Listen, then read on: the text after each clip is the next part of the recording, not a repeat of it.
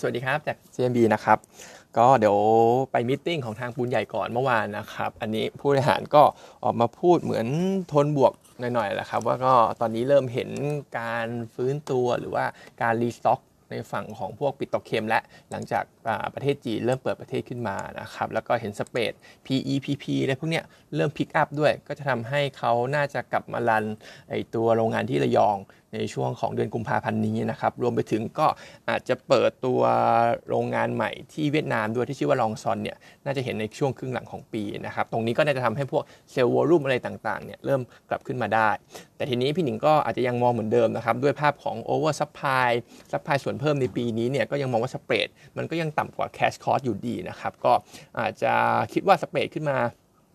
pick up ขึ้นมาได้ แต่ก็คงไม่ได้ทำกำไรอะไรให้มากมายสำหรับตัวปูนใหญ่เขา ในขณะที่ฝั่งของธุรกิจซีเมนต์เนี่ยเท่าที่อัปเดตจาก meeting เมื่อวานก็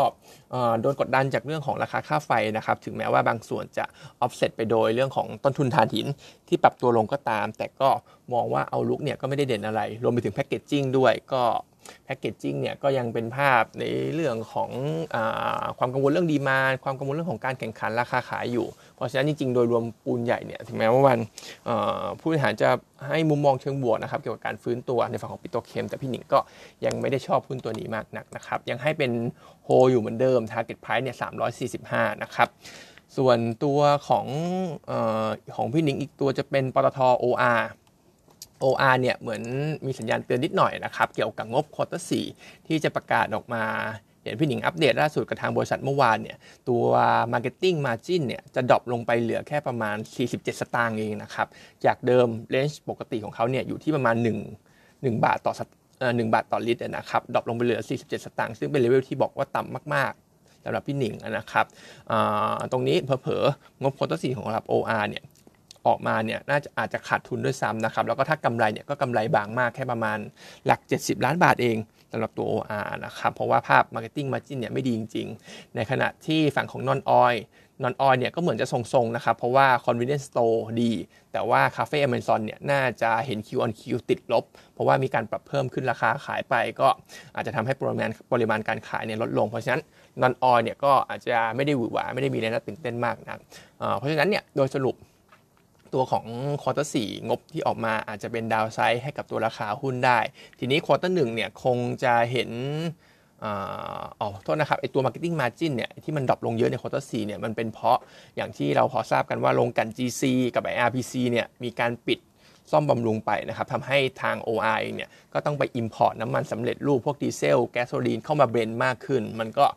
กดดันตัว margin ของเขา ก็เลยทำให้ Marketing Margin เนี่ยออกมาต่ำแบบนี้ควอเตอร์หนึ่งเนี่ยคงดีขึ้นแหละ แต่ก็คงไม่ได้ดีจน เห็นกำไรเนี่ยฟื้นตัวได้โดดเด่นจน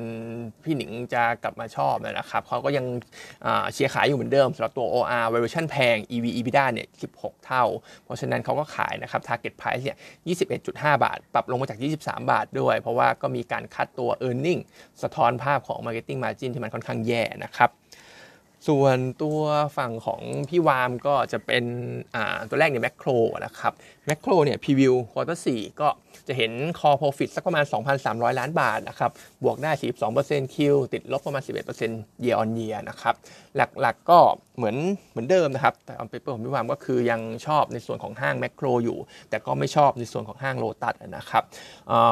เพราะเขาก็มองว่าโลตัสเนี่ย อย่างที่บอกนะครับไฮเปอร์มาร์เก็ตเหมือนจะเอาไปแล้วtraffic ก็ฟื้นตัวได้ช้า same store sale growth พี่วามทำไว้เนี่ยในปีนี้ปีหน้าแค่ 1-2%เอง ในขณะที่ห้างแมคโครเนี่ยทำไว้ประมาณหลักหน่วยปลายๆหรือว่าอาจจะมีเห็น 10%ได้สำหรับตัว same store sale growth สำหรับตัวแมคโครนะครับเพราะฉะนั้นก็แมคโครดีแต่ว่าถูกดึงโดยตัวของโลตัส catalyst สำคัญในปีนี้ที่ต้องจับตามองหรือว่ามอนิเตอร์เนี่ยเป็นเรื่องของการรีไฟแนนซ์เพราะที่ผ่านมาเนี่ยไอตัวดอกเบี้ยก็ขึ้นมาตลอด เขาก็โดน โดนกระทบเยอะเลยนะครับสำหรับเรื่องของค่าใช้จ่ายเกี่ยวกับดอกเบี้ยน่าจะเริ่มทำรีไฟแนนซ์ในช่วงของเดือน April รอบหนึ่งแล้วก็ปลายปีอีกรอบหนึ่งนะครับตรงนี้ก็ลองคิดตัวเลขออกมาเนี่ยจะทำให้ปีเนี้ย 2023 เนี่ยประหยัดเรื่องของดอกเบี้ยจ่ายเนี่ยไปประมาณ 800 ล้านบาทเลย แล้วก็ปี 2024 เนี่ยจะประหยัดเพิ่มเติมไปเป็นประมาณ 2,000 ล้านบาท เพราะฉะนั้นเนี่ยเป็นสิ่งจำเป็นมากสำหรับตัวแมคโครในภาวะที่ดอกเบี้ยขึ้นมาแบบนี้นะครับ แต่ว่าถ้าตัดเรื่องของรีไฟแนนซ์ออกจริงๆกำไรแมคโครเนี่ยก็อาจจะไม่ได้โดดเด่นอะไร แล้วก็อย่างที่ว่านะครับถูกดึงโดยตัวของโ o ตัสด้วยนะครับ แต่ทีนี้ในเชิงเอาพูดพื้นฐานให้จบก่อนแล้วกันนะครับ ก็ยังแนะนำเป็นขายอยู่เหมือนเดิม target price เนี่ย37 บาท มองว่า long term ยังไงเนี่ย valuation ตรงเนี้ย trade กันอยู่ 43 เท่าเนี่ยน่าก็น่าจะยืนไม่อยู่ แต่ว่า short term ถ้าอยากจะ trading เนี่ยมีโอกาสทำได้นะครับ เพราะว่ามันก็ถูกเก็งว่าจะเข้า MSCI มีการ rebalance ระหว่างทาง ซึ่งน่าจะจบในช่วงของเดือนมีนาสำหรับการเข้าดัชนี MSCI ผมจำคือมีนาแหละ แต่ผมจำวัน exactly ไม่ได้ น่าจะเป็นวันที่ 1 วันที่ 1 เลยนะครับ พี่วามก็มองว่าถ้าจบเรื่องของ MSCI ปุ๊บ valuation ตรงนี้ยืนไม่ได้แน่นอน น่าจะถูกแรงขายกลับมานะครับ ส่วนอีกตัวเป็น CPO CPO เนี่ย preview quarter 4ก็เห็น core profit 3,800 ล้านบาทนะครับ flat Q on Q บวก 35% year on year ไอตัวกำไร 3,800เนี่ยเหมือนจะผิดหวังกับเราเล็ก ไม่เชิงว่าผิดหวังก็เหมือนจะต่ำกว่าที่เรา forecast ไว้ก่อนหน้าเล็กๆ ด้วยนะครับ เพราะว่าพี่วามก็อัปเดตมาล่าสุดเหมือนจะมีเรื่องของอค่าใช้จ่ายเกี่ยวกับ SG&A โดยเฉพาะในส่วนของค่าไฟเนี่ยอาจจะเข้ามากระทบเยอะจริงๆ เนี่ยเรา factor ไว้แล้วนะครับ แต่ว่าเหมือนผู้บริหารก็พูดออกมาว่าเหมือนจะมีเยอะกว่าคาดอะไรอย่างเงี้ยนะครับ รวมไปถึงในฝั่งของ quarter สี่เนี่ยผู้บริหารไกด์ คร่าวๆออกมาว่าอาจจะมีเรื่องของ extra item ในส่วนของค่าใช้จ่ายพิเศษด้วย ในช่วงของ quarter สี่นี้นะครับ แต่ว่ามันคงเป็น negative แหละ แต่เขาบอกว่าค่าใช้จ่ายพิเศษเนี่ยก็ยังอยู่ในกรอบ budget ของเขาที่ตั้งไว้ทั้งปีอยู่เกี่ยวกับเรื่องของค่าใช้จ่าย ยกตัวอย่างเช่น พี่วามเขาทำ SG&A ไว้ประมาณ 26 SG&A to sale นะครับทำมา 26%ออกมาจริงก็อาจจะเป็น 28%ซึ่งตรงนี้ก็มองว่าอาจจะมี downside แต่ว่าก็อาจจะไม่ได้เยอะมาก แต่มันก็เซอร์ไพรส์ตลาดได้นะครับ แต่ทีนี้ เรื่องดีของ CPO เนี่ยก็คือในฝั่งของ top line revenue traffic ยอดขายต่อสาขา พวกนี้หายห่วงอยู่ในเทรนขาขึ้นทั้งนั้นนะครับ ดีทั้งหมดนะครับเพราะฉะนั้นเนี่ยเราก็ยังแนะนำซื้ออยู่แหละ ลองเทอมยังสวยอยู่สำหรับตัว CPO นะครับ ปีนี้น่าจะเห็นการฟื้นตัวที่ดี ถ้าทุกสิ่งทุกอย่างเนี่ยถูกดั้มไปในควอเตอร์4หมดแล้ว ก็น่าจะเห็นงบสวยแล้วในปี 2023 นะครับอย่างนั้นเป็นซื้อ Target Price เนี่ย 78 บาท มีปรับลงมาจาก 81 นะครับ เพราะว่ามีปรับลงมาจาก โทษนะครับ ปรับลงมาจาก 82 บาทนะครับปรับลงมา 4 บาท เพราะว่าก็ price in เรื่องของไอตัวค่าใช้จ่าย SCNA ตรงนั้นเข้าไปนะครับ ทีนี้เรื่องค่าไฟเนี่ยมันก็อาจจะลิงก์ไปสู่ตัวอย่าง CRC ที่ก็อาจจะกังวลกันเหมือนกันนะครับ ว่าอาจจะมีค่าใช้จ่ายพิเศษเข้ามา แต่ก็ต้องบอกว่า CRC เนี่ยอาจจะมีเรื่องของพวกแฟชั่นกลับมาดี อาจจะช่วยพยุงไว้ได้นะครับ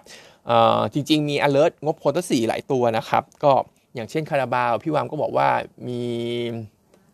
ความกังวลเหมือนกันนะครับ เพราะว่าช่วงนี้เหมือนจะติดต่อหรือว่าอยากจะอัปเดตกับบริษัทเนี่ยเหมือนจะบริษัทค่อนข้างยุ่งและไม่ได้อัปเดตกับ analyst เท่าไหร่นะครับ เพราะฉะนั้นอาจจะเป็นทรายที่ไม่ได้บวกมากนะครับ ในขณะที่ตัวของ EPG เมื่อวานหุ้นก็ลงค่อนข้างเยอะนะครับ อันนี้ก็งบ quarter 3 ตามรอบบัญชี หรือว่า quarter สี่ตามปฏิทินของเขาเนี่ยอาจจะไม่ค่อยดีสักเท่าไหร่ด้วย โดนผลกระทบจากเรื่องของค่าเงินบาทสำหรับตัว EPG กราฟ EPG เนี่ยผมดูทรงเทนและกราฟเนี่ยค่อนข้างแย่มากนะครับก็ระวังไว้นึงอย่าเพิ่งไปช้อนเดี๋ยวอย่าเพิ่งไปช้อนตอนนี้นะครับราคาหุ้นมันผมคิดว่ายังลงไปลงไปได้อีกเผื่อๆอาจจะเห็น 8 บาทก่อนแล้วตัว EPG นะครับ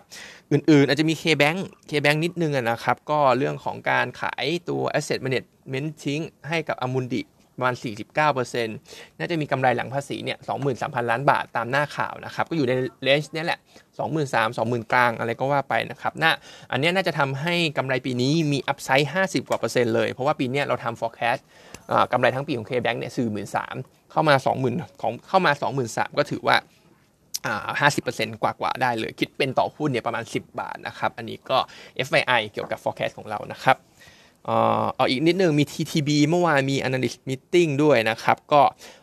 โดยรวมๆเนี่ยเหมือนจะ positive สำหรับตัว TTB ปีนี้เหมือนเขาจะ aggressive มากขึ้นหลังจากที่โควิดเริ่มคลี่คลายมากขึ้นเยอะแล้วที่ผ่านมา synergy ที่เขาทำเนี่ย ทำในฝั่งของค่าใช้จ่ายทำในฝั่งของ balance sheet ที่ดูว่า balance sheet แข็งแกร่งขึ้น ค่าใช้จ่ายลดลง ปีนี้เขาจะมุ่งไปที่การ synergy ในฝั่งของการหารายได้บ้างแล้วนะครับ ไม่ว่าจะเป็นในฝั่งของพวก auto mortgage หรือว่า payroll ทั้งหลายนะครับ เพราะฉะนั้นปีนี้อาจจะเห็น